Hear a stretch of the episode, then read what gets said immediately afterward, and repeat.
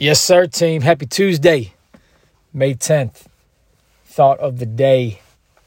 More so not from me, but from the book I just started called 10X by Grant Cardone, real estate mogul, amongst probably a lot more things than that, but that's where I know him from. And I picked up his book called 10X, and the premise behind it is that your goals, your dreams, your aspirations, your expectations will take 10 times as much the effort, 10 times as much the time, and you will encounter 10 times the amount of adversity that you think it's going to take or that you will encounter along your journey. 10x.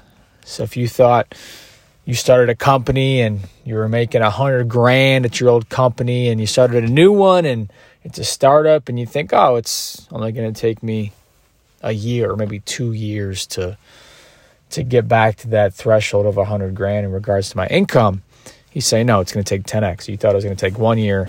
Hey, it might take 10 to get to that point. Right? What do you guys think? I don't know. I just started the book and it's an interesting perspective. And what I can say is this is that everything most certainly does take more time and effort and you encounter more obstacles than you think you do. Is 10x the number? I'm not sure. I'm not sure. I got to go back and do a audit on my life and and the things that I sought to accomplish, and if I did accomplish them, how long versus what I thought the timetable was going to be, and you know maybe I didn't accomplish what I wanted to accomplish, and could I have could I have accomplished it if I put in ten times the effort and time and and what have you. So 10x, interesting thought.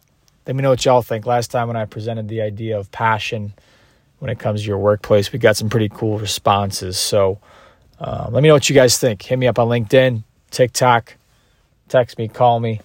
Let me know what you think. 10x is the number that Grant Cardone is throwing out there. What do y'all think? Have a great day, guys. Make it a great day. Let's go to work. Coach Cool.